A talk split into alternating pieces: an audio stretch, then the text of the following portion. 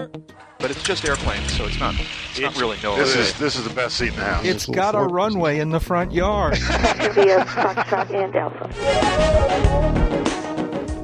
Did you guys see this video of the uh, triple seven landing in the big time crosswind? Yeah. This is like uh, well. So the video is pretty cool, and anybody who knows what they're do- knows what's going on here knows what the video means and doesn't mean. All right, um, it's actually wrapped up in a. Uh, it was part of a posting on what site? Some site. I forgot. I've forgotten now. What's the uh, Mm, follow the link. Gizmodo, Gizmo- I think. Gizmodo, right?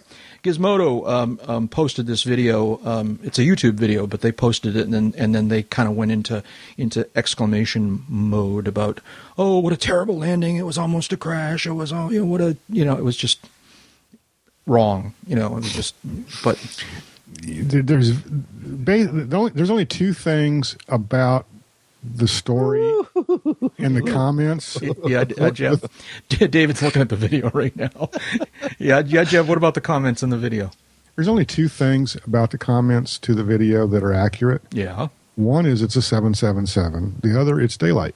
yeah, that's right. Yeah, there you go. Yeah. So they didn't get it all wrong. Yeah, Yeah. yeah. So, uh, but but No, they pretty much got it all wrong. I mean, Yeah, yeah, I think they did. I mean, um, it, it- it's not an insane crosswind. An insane crosswind would be when the airplane is being blown uh, uh, off the center line of the runway, even with that kind of a crab out. And yes, it can land. It, the, the lead uh, paragraphs there, it literally, literally cannot land. No, well, that's not true know, either. Yeah, yeah. So let's back up a step here, David. You were just watching it and gasping. Describe the video for us. What did you see? Well, what we see is uh, is a triple seven uh, it, it, at a pretty good crab angle on short short final, uh, in in a pretty significant crosswind. That it looks to be handled very smooth and stably by the crew. Uh, but it gets down, it floats, it gets hit with a gust, and they go around. Mm-hmm. Yeah. And it looks, you know, like wow, that's really close to disaster. No, I, I don't think close to disaster is when something gets bent and everybody lives. Right. Nothing got nothing even touched the ground here. Yeah, Exactly. Uh, th- these guys exercised good skill and superior judgment and went around. Yeah, Exactly. and they must have had to make this decision well before we saw them, you know, start to rise. Because well, these given engines the don't spool spool up, up. time, right? Yeah. Given the spool up time of the engines, two and a half, three seconds. Yeah, Jeb, what do you think? Yeah. Um, I think Dave hit it early on when he's when he's talked about a gust. I think they did get a gust. Uh, it- just as they're about to try to kick out the crab, um, there was a gust or something like that.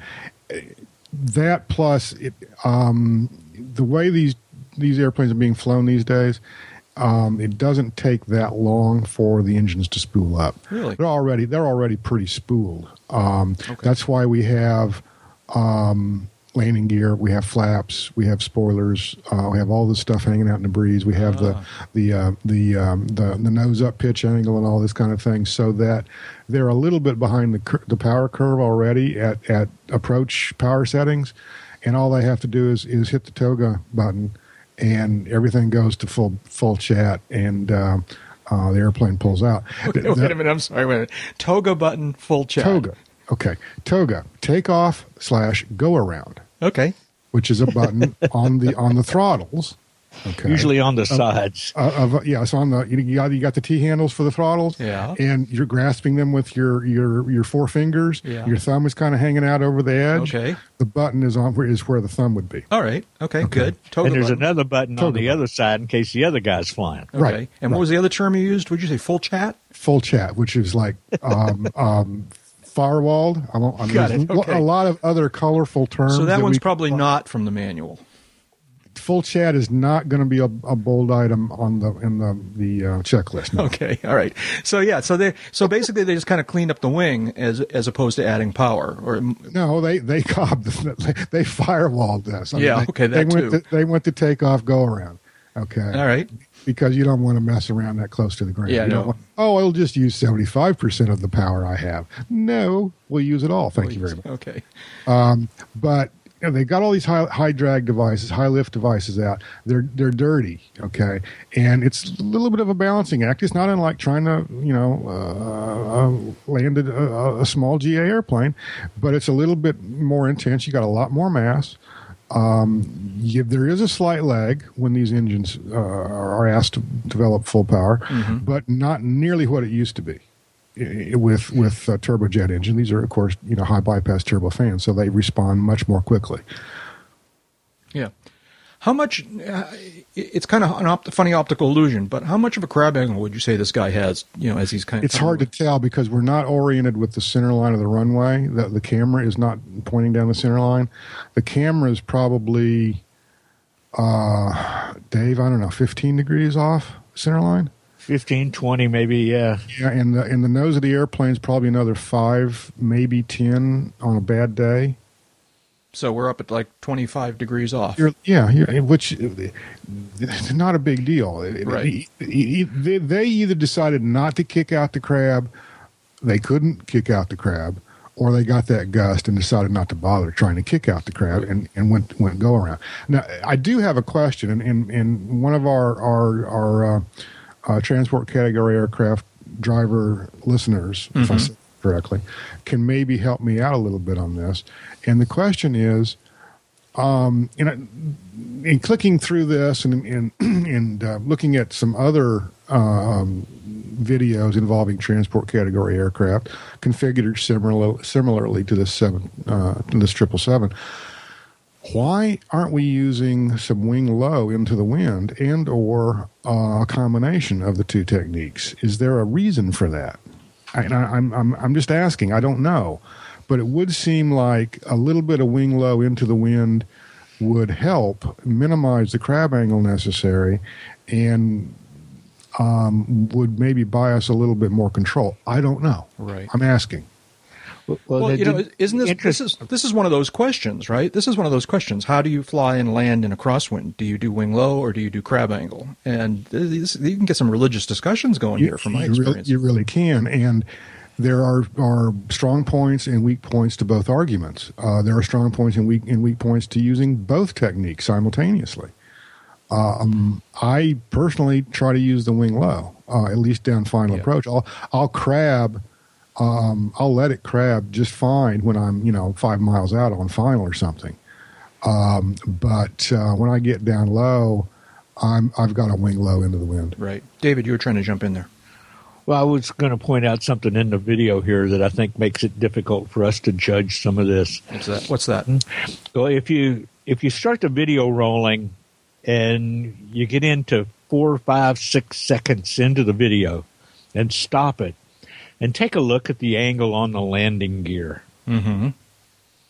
There's some distortion coming in into play here from the from it being video and the frame rate that makes the landing gear on the on this airplane look like that they're tilted to the to the right Yeah. wing Yeah, yeah. and I think that plays in, uh, into a little bit of what we uh, our difficulty in judging what kind of angle this thing's at. Because when it gets down close to the runway, and just as he starts to spool up the engine, he uh, right at twelve seconds, Uh huh. you start to see jet blast on the ground. Right. He looks Right. like he's at a pretty damn good angle off the center line right there. Yeah, that's what I was, because that's the point at which he's applying power and starting to go around. Uh, and it takes a little time for inertia to be uh, uh, to be reversed on this. yeah. Well, yeah. That's that's the other thing. I mean, they had to do this at a at an altitude at a point at which the the aircraft's inertia could be reversed. That's a very good point. But yeah, and Dave's right. You, you get down to that like 11, 12, 13 second mark, um, where they've they've hit the toga button, so to speak, and uh, the nose comes up a little bit too. Yeah, yeah. And the right wings, the right wings it's- it has been just a little bit lower than the Uh-huh. left wing through the last hundred feet or so. Mm-hmm. Which makes me wonder if we're not seeing both techniques at play at once well, here. the the wind the wind is clearly from the port side of the airplane, uh, and you're talking about you're, you're talking about the Yeah. the uh, the uh, the downwind wing as opposed to the upwind wing That's being true. down, and that's that's yeah why that the the downwind wing is down is again I think part of the gust The deal. gust. Yeah, right. That's what I would guess. Um, but uh, I think he was pretty much well out of rudder travel. That's what I'm thinking too. Is is uh, um, why we didn't see a pulse? Why we didn't see the, the them attempt to straighten the nose out? I don't know. There, was, Yeah, there, he- wa- there wasn't a pulse on the rudder to to tr- try to bring the nose around and Yeah. align it with the center line. There, there wasn't really any rudder input that I could see. I think he made the decision before he reached the point where he would have kicked it straight. I, Yeah. I just, Oh yeah, way think so, before. too. I think well, and so, he too. climbed out. He maintained that crab angle on climb out he because he wanted to main, maintain runway heading on his. hmm Exactly, exactly. But all the all the talk about this being a, a, a close call and and uh, um, um, the, the one one guy says uh, looks terrifying. Well, no, it doesn't. know. They were Give me a really- break. I know. I know. dude. If, if g- go out, go sit at an airport someday, or, or better yet, go with a friend on a gusty day in in his or her own airplane. Um, it, this is not terrifying. It's it's normal operations. It- It's it's the same as as trying to to to um, um, tack a, a sailboat downwind. It's it's it's routine. Yeah. It is Yeah. routine. Yeah, absolutely. Now Absolutely. you want to see something I think it's really telling What's that? about the conditions. If you pick the video up at about 19 seconds and start it playing and pay close attention to the wings outboard of the flap sections, uh, from about 20 seconds through to about 25, there's discernible flex out there in those winglets in in, in, in the tips of the wings uh, that I've, I've watched about six times now, and, and, and I'm pretty convinced that that isn't a video distortion like the Yeah. angle of the landing gear was. Yeah. That that's how rough air actually making that puppy Yeah. flex under There the were- climbing loads. There was a couple of frames there I looked at. Uh, you can just barely tell, but it looks like both wings are flexing at the same the same amount at the same time. Yeah. Yeah. Yeah, yeah. There's some gusts involved here. But they're yeah. not flexing anything like the uh, 380 wings did. No, not like they did on that landing we saw at That was the uh, the uh, infamous uh, uh, uh, Airbus 380 lan- landing at Oshkosh about three or four years ago. Yeah, yeah. Um, where he didn't manage to get it all kicked out in time, and he landed a little sideways, and uh, and, a little firmly, and but and ma- A well, you know, firmly. see, that, I've heard discussion on this, and and I've heard people say that's just the way the 380 is designed. To, the wings are going to flex like that when you land. Maybe it was a little firmer than average, but uh, No, the, wing, the wings are. It's it's designed for the wings to flex like that when you land that hard. Yes. yeah, okay. you're sticking with that. Well, I forget. I was asking a guy, my getting ready to make my first trip across the Atlantic in a four seven, and was talking to the flight crew and we're looking outside at the airplane. We walked down the aisles, you know, and they're looking outside at the wings through the passenger windows as they go out because you can't see the bloody things from the cockpit, and you can see the top of the wings from inside the airplane. You can't do that from outside. And uh, got to asking, you know, I said, "Boy, these those tips don't look like they're at the right angle. The wings must flex a bit for them to get into the right position for cruise flight." And he goes, "Oh yeah, it's somewhere north of six feet." yeah, And you kind of stop and you put that into perspective and go, well, let's see, it's got an engine inlet eight feet in diameter. The wings flex six feet. Jeez, Yeah, man, know. what Well, you giant could- engineering. You could really see that um, in the uh, the the Boeing 787. Oh, Uh, yeah. Remember, I, I I have this very vivid memory of that that time when it was finally taking off. That last uh, departure from Oshkosh that time, and Right. we, We were at the terminal. we were over at the terminal building when it took off um, in, in that northern direction and kind of was you know turning to the west, I guess, as it as it departed, and and we got this kind of great view of it, sort of as it as it went away from us, and you could just see this great big bowing of the wings. I mean, it was. Hey, did you get that? The bowing of the wings. okay, it just doesn't get any better than that. Welcome, folks, to uncontrolled airspace. Generally, I'm so pleased with myself. That was. I was going to say you're a legend in your own mind. I mind. know. Pays to be flexible. I know, huh? Uh, welcome, folks, to Uncontrolled Airspace, the General Aviation Podcast. I'm going to be insufferable the rest of the night. I'm Jack Hodgson. I'm coming to you from UCAP World Headquarters in snowy Epping, New Hampshire, where we got our first real snow of the year here this morning. Um, talking to my two good friends. Uh, let's see now. Uh, We're not going to talk to Jeb for a while because he's just going to give us crap. Boing, Yeah. boing, boing. Dave boing, Higdon's out there. He's in Wichita, Kansas, boing, where it's been kind of wintry a little bit, right, David? What's going on down in Wichita? Well, we've had off and on sleet and snow for several days, and uh, have yet to get more than a, a sixteenth of an inch of glaze on anything. So we're lucking out. Yeah. Uh, but it is. Look, they would call it brisk. Uh, I would call it cold soaked. Cold. Uh, so what, metrics, man. I, I need to know a metric. What, how cold is it? Well, uh, we're Two. we're we're right now two. hovering somewhere around minus ten Celsius. So. Minus ten. Oh, that's nothing. I just got. I'll come. Let me let me just say hi to Jeb first, and then I'll give you my my uh, sob story. Uh, that other voice out there is Jeb Burnside, who is talking to us from also cold and snowy Sarasota, Florida. Um, not really. You showed us that map, Jeb. That's uh, the uh, and I I had noted that before uh, that that you you literally are in that sort of South Central Florida, Tampa-ish area is like the warmest place in in, in North America. according to a friend of mine yesterday, Punta Gorda, which is just south of here, had the warmest temperature recorded in, in, in the North American continent yesterday.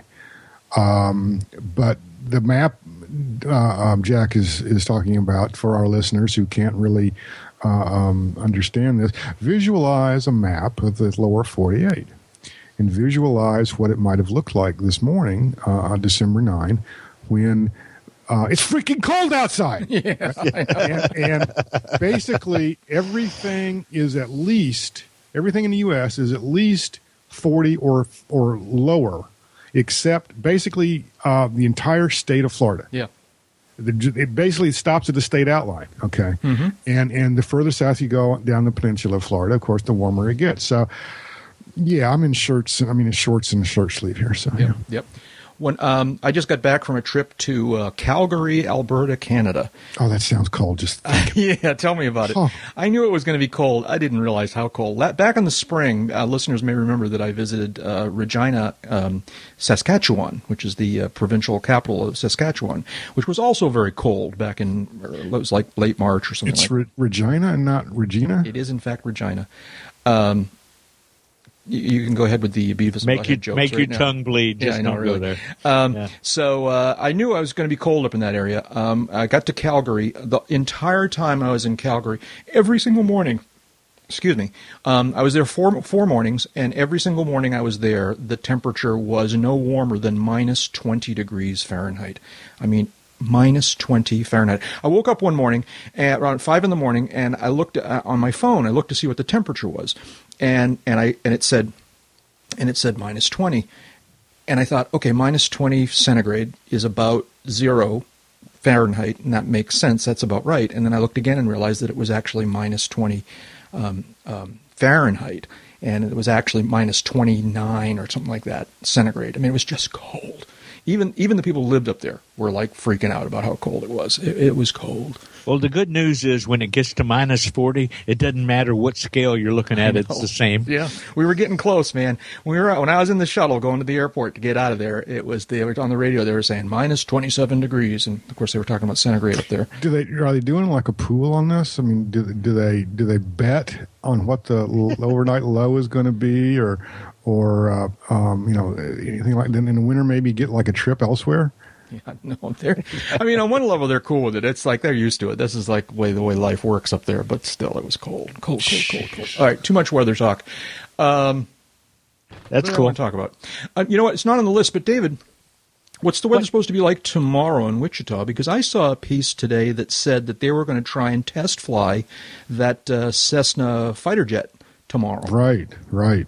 Right the uh, the scorpion Yeah. uh, well one of the hangups is they were really they had been shooting for today uh, but we've had a winter storm watch uh, in the area uh, most of sunday uh, we had freezing precip at times most of Sunday.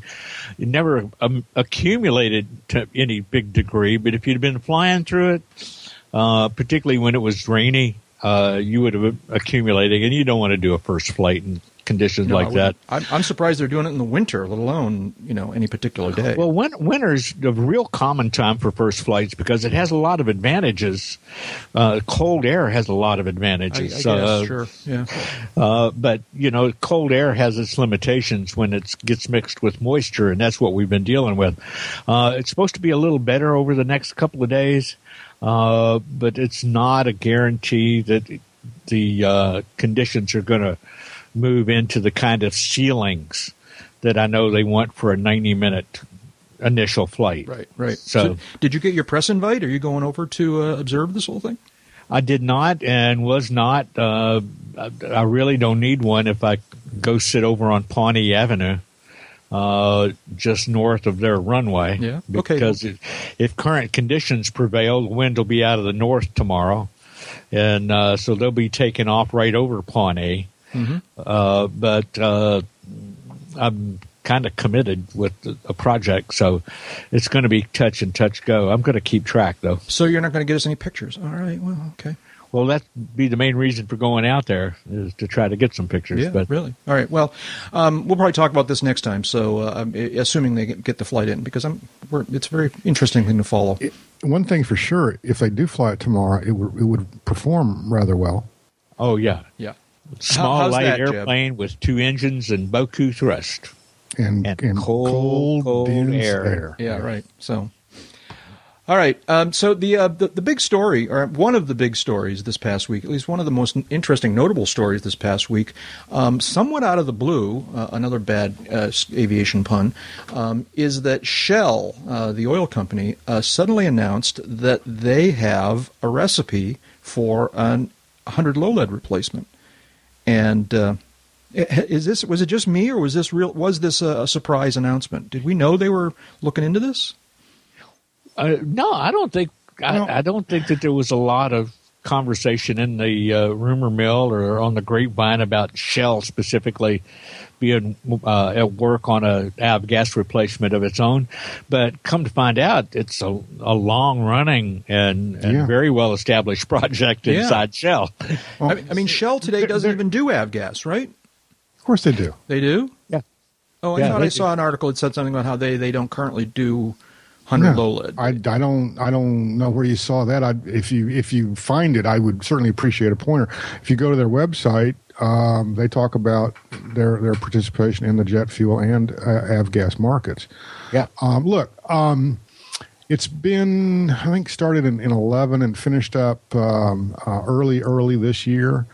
Um, is which is the uh, unleaded avgas uh, transition uh, aviation rulemaking committee. This was a formal uh, quasi public committee convened by the FAA and bringing together various industry uh, participants to talk about how we transition from where we are now to a future point at which in which uh, we don't have any more leaded av- avgas. Um, this is all public knowledge. This is all public information. Shell was a member of that that uh, that arc. Okay, so was ding ding ding ding ding ExxonMobil. Okay. so was the American Petroleum Institute. So was GAMI. So was Swift Fuel. So was the Alphabet Soup. So was I'm sure a bunch of other organizations. There's nothing new there. Okay, there's nothing new that um, um, the the petroleum industry is interested in um, an unleaded avgas. To me, what's significant here is that Shell is coming out of the closet with this. They're going public. They're saying, yes, we're working on this, um, which to me tells says they're not only working on this, they're really looking at this as as the future. A, B, they're looking at this uh, um, in in great detail, and especially at the economics of what it's going to take to put an unleaded avgas out there, to transition to it, um, to transport it, to to market it side by side, or or at least to market it so that you can you can top off your your half tank of 100 low lead with another half tank of of uh, unleaded avgas, and the two will mix and, and play and, and work well together. That to me is the big news. That they've gone public with this and and that it's out there. It's a huge deal. I agree with you. Uh, and some interesting details. Uh, spent a lot of time reading this uh, Shell's information, uh, stuff that came out of Piper when uh, you might remember a few weeks ago they had announced that they'd just had some uh, completed a successful test flight run of one of their uh, one of their PA twenty eight variants using a, an unnamed company's hundred octane unleaded aviation fuel, Mm-hmm. and um, wow, I'm surprised. Guess who it was? Uh, what intrigues me is that they seem to have found a really uh, a relatively simple uh, answer to the issue of drop-in replacement that doesn't introduce compatibility problems by increasing the amount of an additive that's already used in aviation fuel and taking the tetraethyl lead additive out or not putting it in to begin with actually Right. uh, and this chemical that's already in the fuel is already known to be compatible with gaskets and seals and tubes and hoses and pump diaphragms and carburetor parts and fuel injection systems and and so forth. And they can get to the octane, the anti-knock characteristics they need by increasing how much of that they put in in place of tetraethyl lead.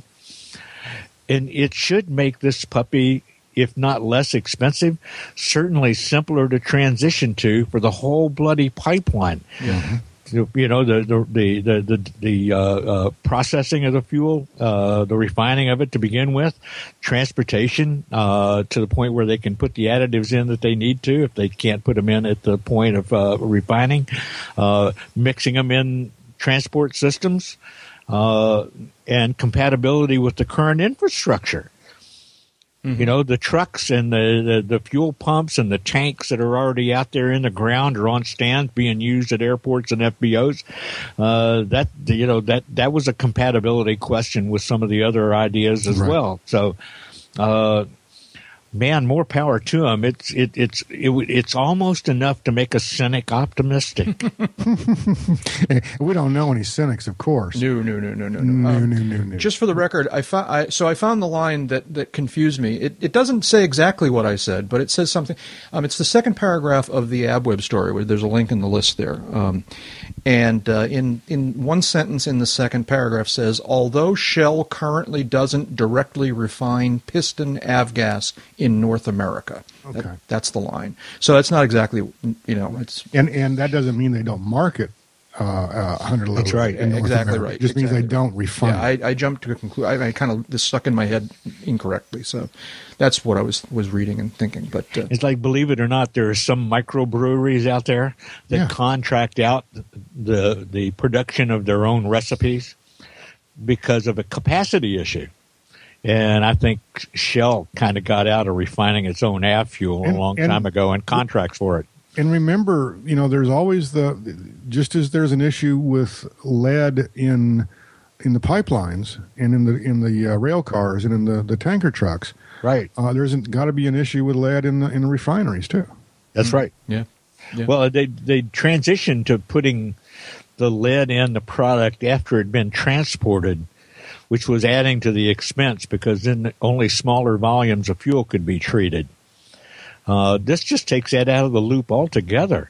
Yeah. so what does this do to the uh, other projects programs that have been uh, exploring a, a a replacement? Well, I don't think it does a whole lot. Uh, it might it might make it difficult for them to communicate with their venture capitalists, but yeah, but that's that's not nothing. that's not nothing. Okay, a couple of things. I, I guess you know roll roll this back a little bit. Um, what we know as hundred low lead is also known under ASTM standard. I think it's D nine one zero. Yeah, I think that's the, in this article. I see that a lot. Yep. and and uh, that ASTM standard, not unlike you know the ASTM standards for light sport aircraft, for example, defines um, what, for lack of a better word, might be a fairly broad range of properties for an unleaded aviation gasoline uh, of 100 octane uh, cap- capability. Um, there are a lot of ways you can meet that standard, just as there are a lot of ways you can meet the LSA standard. Okay, so what I think is going on here is we're going to see it, and the FAA has said we're going to look at several different fuels. We're going to evaluate them for um, their usability, their suitability, their compatibility, and their other abilities um, to to uh, you know try to come up with uh, ways that we can make this transition work. Um, and there will be another um, either there will be an amendment to or there will be another ASTM standard. I kind of think uh, maybe there won't even be an amendment. I don't know because you just meet the standard whether you use TEL or not, and you're done. Okay, so to speak. There still has to be some compatibility testing. There still has to be, you know, can, can, does it mix well uh, in in a fuel tank, et cetera, et cetera, uh, with, with hundred low. Um, but I don't think that that really means that Swift uh, uh, or GAMI or or or uh, you know, as as I think one of the title one of the episode titles from from way back was Uncle Jeb's backyard avgas. Um, I, I, as long as it meets the standard and as long as the standard is accepted, um, I think you know. Feel you know, our listeners feel free to correct me. Uh, I think you're home free. It's just a matter of making sure, uh, as the FAA uh, uh, is doing, that it does in fact meet those standards and there are no unintended consequences. Yeah, David. Uh, wrap, uh, so, how long? I know that's a, there's no answer to that question, but but ballpark. I mean, this this is not something that's going to by summer, right? Obviously. No, the, the FAA has outlined a, pro, a process that'll run through 2018, I believe, mm-hmm. at, at the earliest and they are still interviewing. They're still gathering candidate fuels. Dave, go ahead. I don't think there's anything out there that keeps this fuel from coming to market if the FAA and the ASTM all agree that it meets the standard and it works in the airplanes. Mm-hmm. Uh, that the Shell can start selling this out on the market without waiting on the FAA's process well, to go on. I, I, I, can think of one thing. Yeah. Okay. Um, uh, aircraft limitations. Yeah, see, that's what I wonder about. See, when when the aircraft says um, use only or use no less than 100 low lead in this in this engine in this airframe, and there ain't no more 100 low lead, how do you get around that? Right. So that's that's another of these these. Uh, huh? Hadn't thought about that kind of issues that the FAA and, and this ARC that Shell and ExxonMobil and, and the Alphabet Soup and, and API uh, were a member of. That's another one of these little issues that you know. How do you get around that? How do you get around? Sure. sure. But um, does the does the certification say must use 100 low lead, or does it say something along the lines of must use D910 fuel? says 100 low lead. It does. Okay. It, well, let's let's let's use the magic of the internet. Okay. But there, here's the hook. Yeah is it the FAA is so hot to move this, and they have so much leverage in their own bureaucratic process that they can, I believe, find a way to write an approval for a fuel that will declare it uh, yes a, a yes. drop in a, a substitute for D910 100 low lead.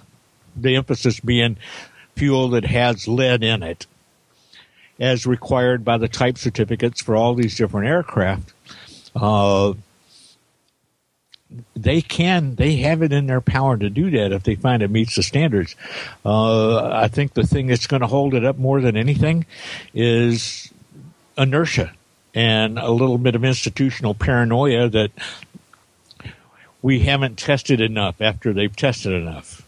Right. Uh, but if it's compatible with the transport systems and the fuel trucks and the airplanes, uh, the other way to get around this would be a, a, supplemental type certificate, which would need to be done on one airplane and then could be done on an approved model list and, and on for, you know, comparably equipped airplanes, which was the approach taken to get uh, low compression engines and airplanes approved to use uh, 87 octane auto gas, which is non-lead. Would an STC right. be for airplanes or for engines? It has yes. to be for both. Okay. Jeb, did you find anything? Yeah, hang on a second. Let me just make sure I'm, I'm not talking out of my hat for a change. Um, If you want to pause, you can. If you want to go around me, that's fine too. Yeah, that's fine. We'll- Okay, I'm just, I'm just looking at a, a type certificate data sheet on the FAA website. This one is for, uh, uh, in, in fact, the Cirrus SR20, and it says fuel.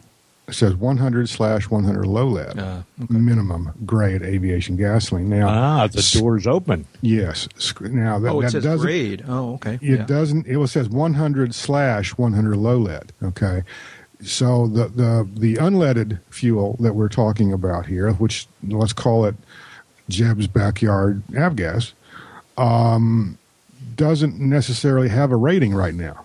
Okay, we don't know if it's 100 low lead. We don't know if it's 105 low. Uh, I'm sorry, we don't know if it's 100 UL, 100 period, we or 105. Right. We, don't, we don't know yet. Yeah. Okay, um, so whatever it says there, we may or may not Yeah. need a supplemental type certificate. Um, that's another part of this overall equation, and that's what the FAA uh, and the industry are, have been trying to, to figure out, among many, many, many other questions. Now, just again, just scrolling through here uh, on the Cirrus type type data certificate uh, um, type certificate data sheet, I should say. Uh, I don't see any such reference for the twenty the SR twenty two models. Um, instead, you know, they kind of reference the um, the engine, uh, which in this case is the uh, the TCM TSIO 550.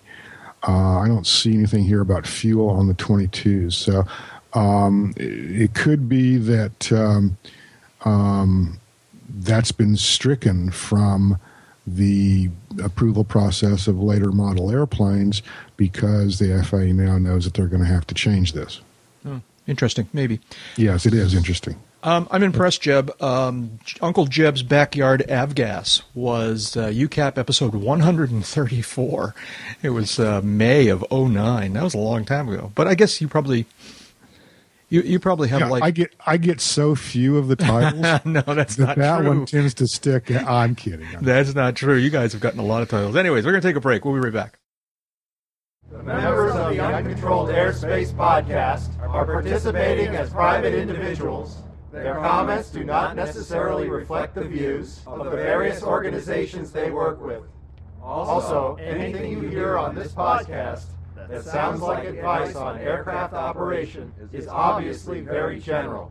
You should always consider your own situation, remember your training, and fly the airplane. But you do that!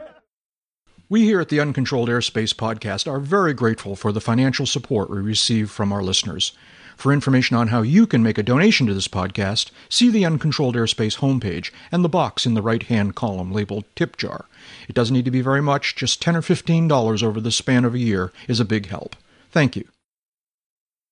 This is a cool thread. I came across this thread uh, on the EAA forums, and uh, I can't even remember now how it is I came across it, but uh, it's a really, really interesting discussion. Um, the the thread begins with a uh, a, a, uh traditional private pilot who was going to uh, uh, was getting ready to start transitioning into flying ultralights instead of like you know 172s and and and you know Archers, and he was asking the the ultra the ultralight folks what were the issues, how was it different to fly this aircraft versus flying um, the 172s, and uh, it, it led to a very very interesting conversation about the uh, the differences, and uh, I I enjoyed this thread a lot. I don't know if you guys had a chance to look at it, but. There was some interesting comments on it. There was a few of them that were overgeneralizations ba- based on the limited experience, limited experience with one or two designs that don't universally apply any more than saying that a 152 flies like all GA airplanes. Yeah. Uh, and a couple of things where I really liked the analogies that they were uh, working on because there was some validity to them. Can you give us a couple of examples? Well, it was one of them where the guy was talking about uh, what he felt like were similarities between flying a champ and uh, uh, an ultralight in how they respond with power changes and the narrow band between top speed and stall speed. And it's like you know that that's not the widest band in the world on some GA airplanes anyway. Uh, but the uh, the the stick and rudder approach on a low and slow airplane like an Aeronca, uh, I think is not a bad place to start getting some transition. But the thing that nobody poked at here mm-hmm. that I thought was most the most important thing to deal with is just recognition that you're flying at an extremely light wing loading, mm-hmm. and everything everything else comes off of that point. For example, stall speed, top speed. Uh, are factors of your wing loading in all aircraft. Right. But in a 152, uh, you're probably flying at a wing loading of about eight, nine pounds per square foot. I'd have to look it up and do the math. When on one of these, you're probably flying at a wing loading of a pound and a half to three pounds per square foot. Mm-hmm. Well, that impacts how sensitive the aircraft is to gusts, to turbulence, uh, uh, in how it responds pitch wise. Uh, just the fact that the puppy is so light. Right. That's the thing I had always heard, and and maybe this is just another expression of, of what you're characterizing as. Well, it is wing. it's right. It's that it's that um, ultra. I'd heard this a long, long time ago. That the way it was explained to me was that ultralights are both more draggy than um, than 172s, and they are also obviously less massy. They're lighter, and and one of the results of that is that when the power is reduced, they slow down real fast, a lot faster than. you're you're right on one of the two generalizations. What's that? Universally right. Go ahead. They're, yeah. they're lightweight, and that affects the inertia they have. Right. So when you back off the power, Uh, if you back off the power enough of any aircraft, the prop begins to exert a little drag on the aircraft. Right. In a GA airplane, that can translate to you putting the nose down to keep speed up, which makes on a fixed pitch prop makes the damn engine wind up faster, and you could wind up going past redline. On most of the engines in the ultralights, they're geared engines. So there's not that same windmill effect to the same degree. Okay. But you do get that drag off the prop uh-huh. if you back off the power enough. Uh, but not all ultralights are drag monsters. Mm-hmm. Now, the old tube and wire braced, like the, the, the granddaddy of all of them, a Quicksilver. Yeah. My Quicksilver and, and, and, and all of its imitators. They're drag monsters. Mm-hmm. There's no way around it. They were they they evolved out of a foot launched hang glider that had top wires and bottom wires and a triangle bar and they had to drag to it when they added the tubes to support the landing gear and the seats. Mm-hmm. And then uh, the mounting hardware for the engine, uh, you got lots of wires uh, everywhere, top and bottom, and some a lot of tubes down low to carry the landing gear loads. And yeah, baby, uh, it's like pushing a four by eight piece of plywood through the air. It only goes when you add power. Mm-hmm. Then you've got something like the Phantom, which is uh, a cantilevered wing, uh, or a similar model. I don't remember the name of it now that has a single lower strut to brace it, and it's a streamlined cockpit, and the pilot doesn't sit out in the air like you do on a quick. And I would wager that some of those designs have actually less drag than a 150 or 152. Hmm, okay.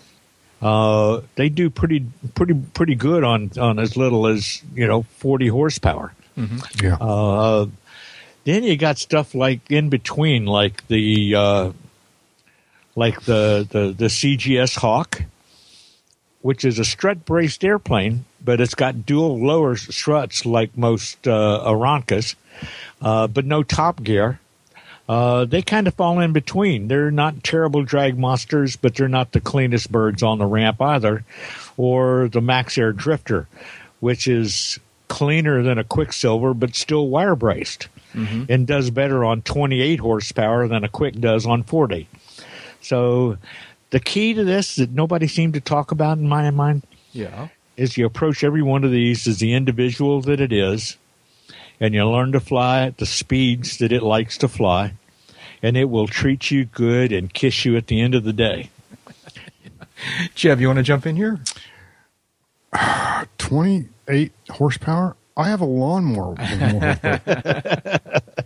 hey, I've heard you talk longingly about the possibility of flying ultralights. No, no, I, I, I totally get that, and and it's it is a very good thread. I, I will say that I wasn't aware. I really hadn't thought about it um, about the uh, the I wouldn't call them aerodynamic differences, but the handling differences uh, between, um, say, a 152, uh, a Warrior, and uh, a CGS Hawk or, or something of, of the sort. Um, I'm not I'm trying to think. Uh, I have I have st- stick time in an ultralight. I, I wasn't you know yanking and banking and and um, um, you know pulling power off and adding it back to note responsiveness and, and that kind of thing. I wasn't in the market at the time. Um, so, you know, they do fly like an airplane. Mm-hmm. Um, they they each each airplane, whether it's Bonanza, 152, uh, the triple seven, has its own characteristics, and uh, I'm sure that uh, um, LSAs and ultralights all um, have you know characteristics that are uh, specific to the type. Yeah. Um, obviously not uh, ultralights here, but it brings it to my mind. Um, Jeb, you have uh, uh, some time in. Uh, you're actually checked out in a uh, Cub on floats, yes, and and that's kind of a different Cub. kind of like a Super Cub on. That's kind of a different kind of configuration. Is there anything different about the stall characteristics, the stall behavior of that aircraft? Not really. I mean, you're not going because of the floats and the drag, okay, and the, the braces and, and the wires and all that kind of thing. You're not for the same power setting. You're not going as fast. Right. Okay. So um, the engine out drill, you stuff the nose because you're that much closer to uh, the stall speed. But that's going to be pretty much the same in in anything. Um, uh, if you're you know, percentage of, of the way towards towards the stall speed versus the the the, the, the cruise speed, the, the design cruise speed. Um, not really is the quick answer. Mm-hmm. Yeah. Okay. Okay. David, uh, before we move on here, any other uh, th- uh, thoughts for this person who wants to know about the uh, the experience of, of transitioning from, I'll call them traditional aircraft to uh, ultralights? Oh, enjoy the experience. Uh, Oh, absolutely. You know, he's he's got a couple of ideas in mind of what he wants to fly that are are, are, are nice little established airplanes. Uh, and his experience in a Challenger or an Aerolite, which are kind of different. Uh, the Aerolite 103 and the and the Challenger, uh, the single. Uh, but uh, they're both really nice little simple airplanes that do what they're designed to do but it can open the, your, your uh, thinking up to uh, a whole host of other versions of ultralights with different horsepower characteristics, different flight characteristics, different comfort and drag. Uh, it, but remember, at the end of the day, anything that operates three dimensionally requires a certain amount of respect because they're not toys. That's right. That's right. Jeb, you called our attention to this uh, another forum posting. This is from the Just Bonanzas forum, uh, and uh, entitled "Saying Goodbye to an Old Friend." What's this article about? What what this is about is uh, is written from the point of view of a p- prospective purchaser of an airplane uh, who who went to see um, uh, an airplane that was listed for sale, and um, I don't know that it's it's I certainly not Bonanza specific. Uh, this happened to be written about a specific Bonanza, however. So uh, the, the punchline in all this is. Um, um, even as much as as we might adhere to um, uh, Dave's uh, dictum about uh, uh, flying does not subtract from your lifespan, eventually our lifespan will catch up with us, and uh, eventually one of one of two things is going to happen. One day you'll walk out to the aircraft knowing it's your last flight. One day you'll walk out to the aircraft not knowing it's your last flight and this this was kind of a bittersweet uh, tale told by the prospective purchaser. Basically, the owner um, just didn't want to sell it. Uh, it wasn't time yet. It wasn't time for him to give up that particular airplane. It wasn't time for him to maybe you know give up flying. And uh, even though it might be the the better part of valor um, for this individual, I don't know the individual.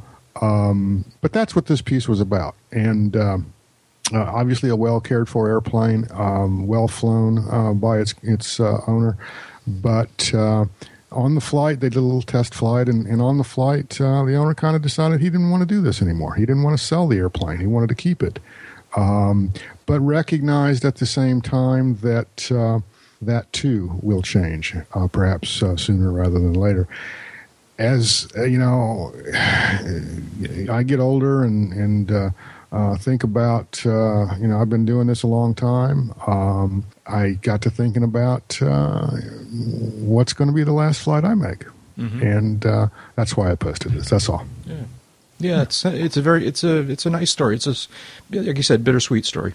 Yeah, yeah.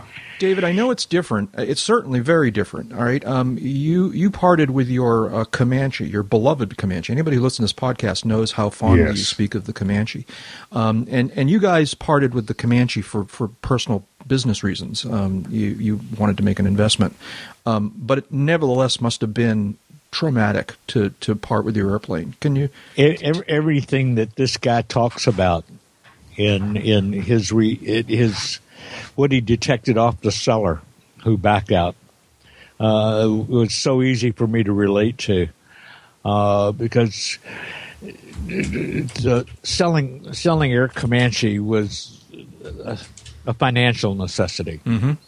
It was one of those, you know, handful of moments in my life I can point to me making the grown up decision as opposed to the decision I really wanted to. Okay.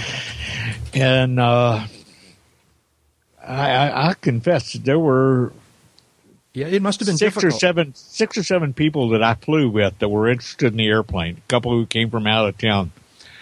That uh, two or three of them, uh, by the time we got on the ground and we were parted company, I kind of exhaled and went, "Man, I'm glad those suckers aren't."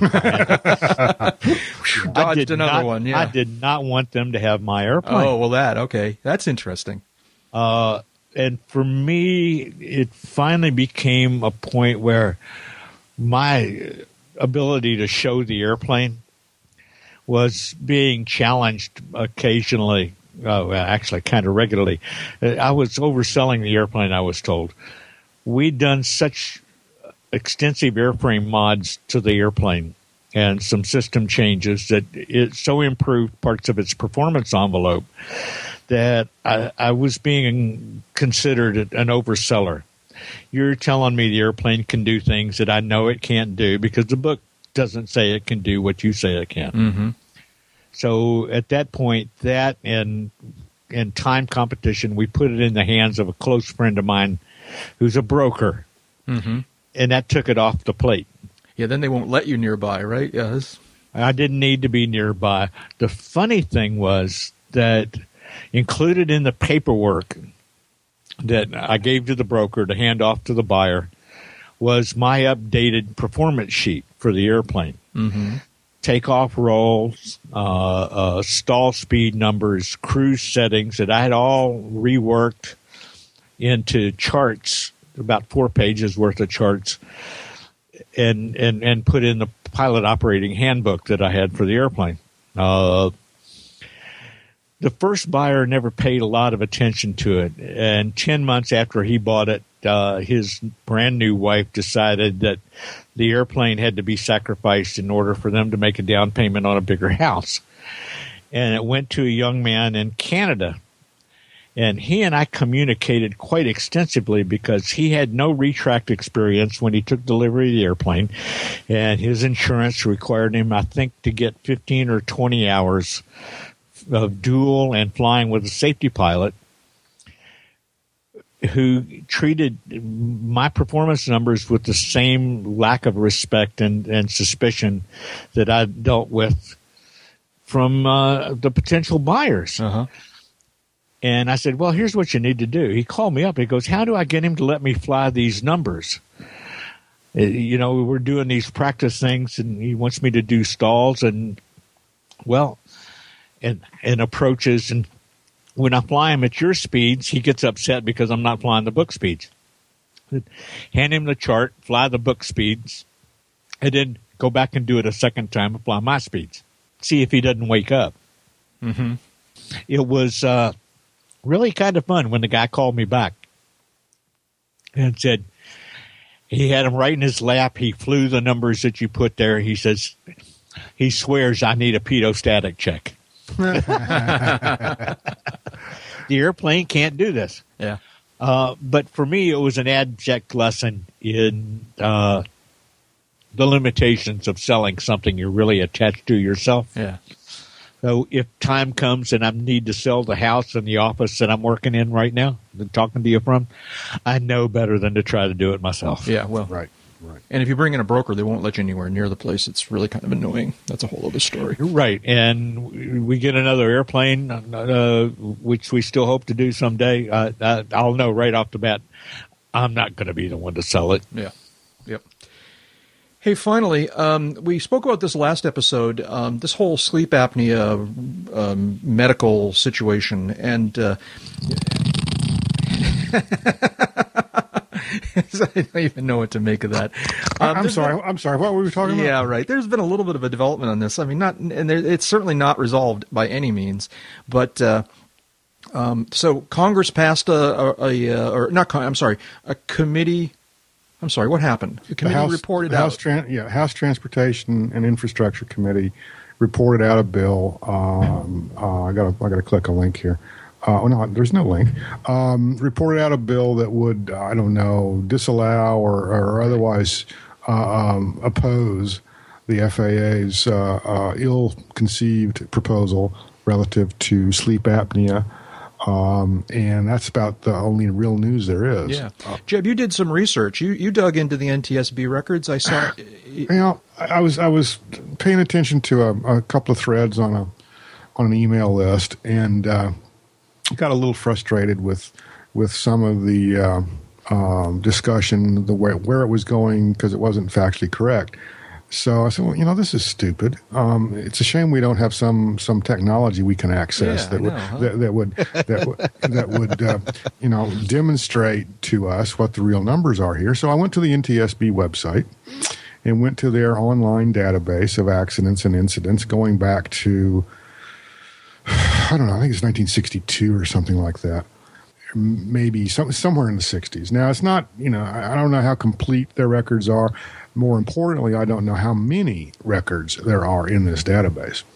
And thirdly, I think we would have to agree that uh, obstructive sleep apnea is a relatively recent diagnosis uh, in in the um, uh, in the scheme of things. Um, so what I did was simply type in the word apnea and click and click search. Oh my God! I know. Yeah, I, who'd have thunk it, right? Yeah, Um, And 34 records popped up, thirty-four out of what's probably thousands. which which is at least I would think 100,000 records. Yeah. Okay.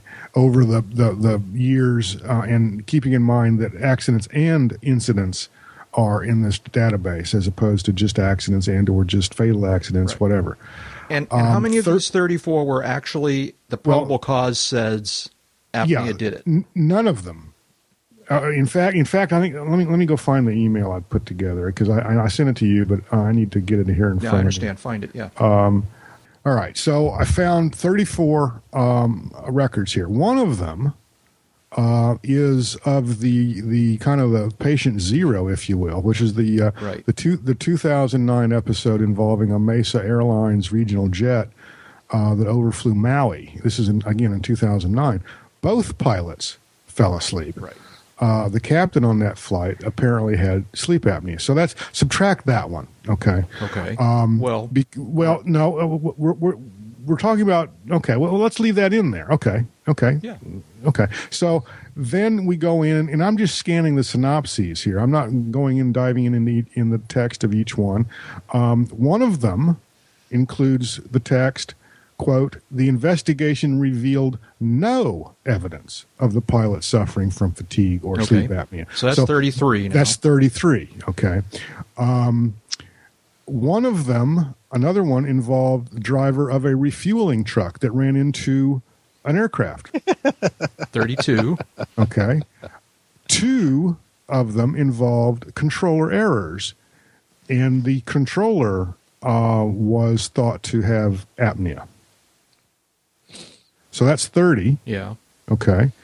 Um, one, exactly one probable cause that I found. Now, I'm not saying that there aren't some others out there. Um, one probable cause finding stated contributing to the accident was the pilot's impairment from prescription medications and possible obstructive sleep apnea. Mm-hmm. Okay. Okay.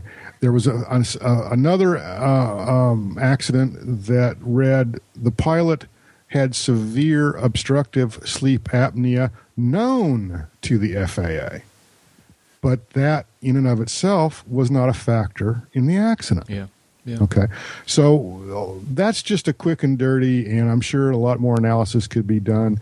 Um, I'm equally sure that um, many of these accidents, especially going back before obstructive sleep apnea was defined as a diagnosis, many of these accidents involving fatigue ultimately might could be traced to obstructive sleep apnea. Okay, so let's you know put all the cards on the table. But the punchline here is that all, out of out of just this little quick database search, 34 accidents come up. We've eliminated four or five of them right here. Okay, so we're looking at 30 or fewer accidents potentially involving sleep apnea. Mm-hmm. Mm-hmm. Um, out of the out of the uh, the totality of, of NTSB uh, accident reports. Now, one other little thing here, uh, except for that one um, that I described a moment ago, contributing to the accident was the pilot's impairment from prescription medications and possible obstructive sleep apnea. None of these accidents involve, say, an airplane just you know fl- droning on past its its destination, droning on into the night, you know, smacking into the side of a mountain as it you know uh, three or four hours later. Th- these are all the usual suspects kinds of accidents. Okay, and that tells me that really sleep apnea is not a cause of airplanes falling out of the sky. Now, having said that, well, when, when, when, I'm sorry, David. I'll let you come in just a second. Let me just say this. Okay, go ahead. Uh, when when we had this conversation last episode, one thing I didn't realize when we first started having this conversation is that um, sleep apnea has has for some time now, for many many years now, been a disqualifying diagnosis for your third class or maybe all medicals. Um, I, I, I hadn't realized. I did, I did, not know that. Yeah, I, I didn't yeah. know that either, and I only realized that a really interesting piece from uh, from a, a, listener and great aviation guy, Mike Miley of uh, Chicago, right. um, one of the uh, uh ins- the uh, the uh, principals in uh, mytransponder.com and uh, one of our Oshkosh friends and an all around good guy and great pilot, you know, enthusiast. Um, and uh, he came out um, in his blog this last week and told a story of um, his situation. He, in fact, has sleep apnea um, and uh, has gone through the whole, uh, uh, uh been treat, has been treated for it. And, and he didn't initially know that it was disqualifying, and as a result, he hadn't um, he hadn't disclosed it, and then he did finally disclose it, and then suddenly realized that he had to jump through major hoops. And he tells the story of, of what he had to go through in order to get and then keep his medical um, as a result of this. So well, the, you're coming to what the big fight is here, Jack. Go ahead. What's that? Exactly. The, the big fight here isn't over whether sleep apnea is disqualifying and what the FAA uh, says about it right now.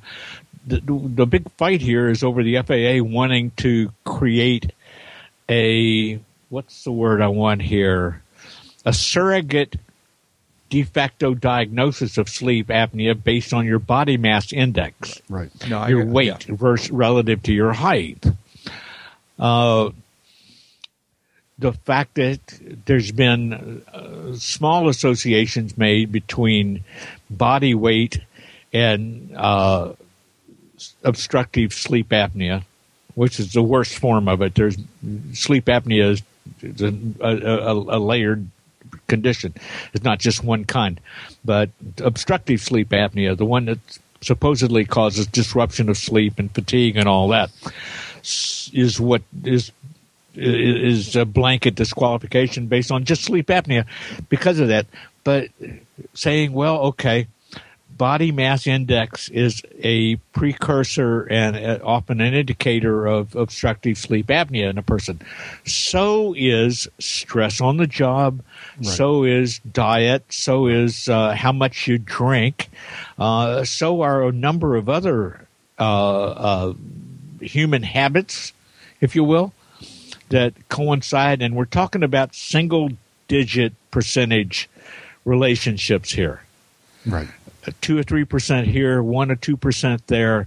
Uh, the obesity link is a small percentage of the adult population, and we know that pilots are a small percentage of the adult population. So if you put those small percentages together, you're talking about a ridiculously small overlap. But suddenly the FAA wants how overweight you are to require you to go through specialist treatment to eliminate sleep apnea as a condition. Well, they want they're using body mass index um, as as an indicator to send you off for a more thorough evaluation. Okay, Right. said said more thorough evaluation to be on the order of maybe two grand. Yeah, it's expensive. It- It's expensive. A, B. Oh, uh, as as Dave correctly points out, there are any any number of other indicators for sleep apnea, but body mass index is also uh, uh, an, uh, has implications for other uh, health issues that aren't being looked at by the BMI index uh, trigger. Okay, I I totally get um, the need to fight back against BMI being a trigger for investigation of sleep apnea. But I'm of the, you know, uh, nuke them till they glow, screw them till they bleed mode. And it should be fought on all these fronts because if you concede any of them, Exactly. okay, then you're, you're down the road opening yourself up for a world of hurt. And so, on that point, um, if you haven't already reached out to your elected representatives, um, and apparently some people have because the House committee reported it out positively, um, it's probably not Well, something to too late. remember these days. The majority of our Congress belong to belong to the General Aviation Caucus. Now, now, Jeb, let him finish. Go ahead, I, Dave, I please. think that GA caucus has greased the communications links more than anything we've seen in, Yeah. in, in 20 be. years. That and I kind of wonder what their average BMI is. But that's a whole nother Uh, topic. yeah, okay, all right, all right. But I think Jeb's right on. I mean, if they got away with saying BMI is a, a, a, a precursor and an indicator of the possibility that you may have obstructive sleep apnea, what's them to stop from saying other conditions are possible precursors for some people to force you to have extra tests for which you have no other symptoms uh, indicative of needing those tests? Yeah, so it's it's one of those. Uh, you know, I didn't say That's anything when they came slippery for the slope. uh, whatever's. So uh, I, I didn't, you know, Tupper put that on Facebook. I, I didn't. I didn't say anything when they came for the fat people because I wasn't fat. yeah, exactly. Yeah, so yeah, so anyways, um, It's a skating rink at an angle. And what is that? A slippery slope. There you go. There you go. Uh, that's Dave Higdon. Dave's an aviation photographer, aviation journalist, and the U.S. editor for London's World Aircraft Sales magazine. You been working on anything fun, David? Uh, yeah, working on a piece for World Aircraft Sales. It'll be out here in a couple of weeks. It talks about uh, methods for minimizing your fuel bill. Well, that's a good thing. Yeah. Oh yeah, yeah. Yep. Don't don't don't turn on the loud switch. yeah, There you that's right. go. Yeah, keep it down to nine, not eleven. Uh, and uh, so, uh, where can people find you on the internet in general, David? Oh, gabuyer.com, uh, aea.net, uh, or just, you know, do a Google search, throw a rock, and see what fascinating and weird things you might come up with. And Jeb Birdside is a. Uh, I, I really did say burn. Spit it out. No, no, it was it was, it was a little sinus thing here. It's not Birdside. It's Burnside. Uh, uh, uh, like like in the general, um, is a freelance aviation writer and editor, serving or the or the bourbon whiskey, uh, depending on your your sensibilities. Serving as the editor in chief of Aviation Safety magazine. What have you been working on, Jeb? I'm sorry. You want me to redo that whole thing? You no, want I don't- start from scratch. No, no, because because I think that should be out there Okay. for posterity. Right. what have you been working on, You're, Jeb? you're going to go down that path. You got to get to the end of it. um, just put to bed the uh, January Yeah. 2014. Woohoo! It's already 2014 in It some places. Um, i- issue of aviation safety, uh, very good issue. Uh, very happy with it. Um, looking forward to uh, taking some time off and tackling some projects around the house. Looking forward also to kind of get back into the swing of things on some other projects that I've kind of had to let slide for one reason or another. Um, uh, writer's block being uh, a major problem lately for me, anyway. But um, uh, and maybe some, you know, might might not. Uh, uh, well, you might never know where uh, I might pop up next. really. But um, But if one is trying to keep track of such things, where on the internet would they be looking? Well, aviationsafetymagazine.com is a great place to start. AEA.net's another one.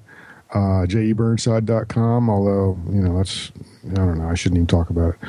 Um, Yeah, well, and, and, and the Facebook and the Twitter machines. yeah. And on the Twitter, you're Burnside J, right? That is correct. And David, on the on the Twitter, you're Real Higdon. That's real. Yeah. And I'm Jack Hodgson. I'm a private pilot, a freelance writer, and a new media producer. Uh, you can check out my uh, Kindle ebooks uh, uh, on uh, on Amazon.com. You can go there at Amazon.com slash author slash Jack Hodgson for information about my growing series of of Kindle ebooks. Um, you can follow me on Twitter at Jack Hodgson is, my Twitter name, my Twitter handle, my Twitter. I don't know what they call them. There must be a name for it. Um, my wink, Twitter wink. No, anyways.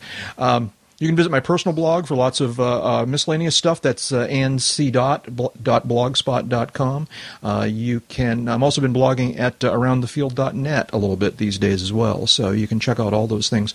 Um, and uh, you can join my email newsletter um, by going to uh, uh, either jackhodgson.com or aroundthefield.net. There's a little link there where you can uh, subscribe to my email newsletter.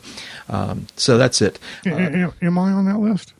I don't know. Are you? It's easy I enough for you to I, do. I, don't. I don't know. Yeah, I, I, I, I thought you maybe you would have just had you know professional. No, no, no. Actually, I'm using this. No, no. Actually, I use this. I use this uh, email. Uh, actually, we use it for the. We don't send very much to it, but the UCAP list is also managed through this email service that's very has very strict rules about uh, about uh, adding um, people's names to the list without their permission.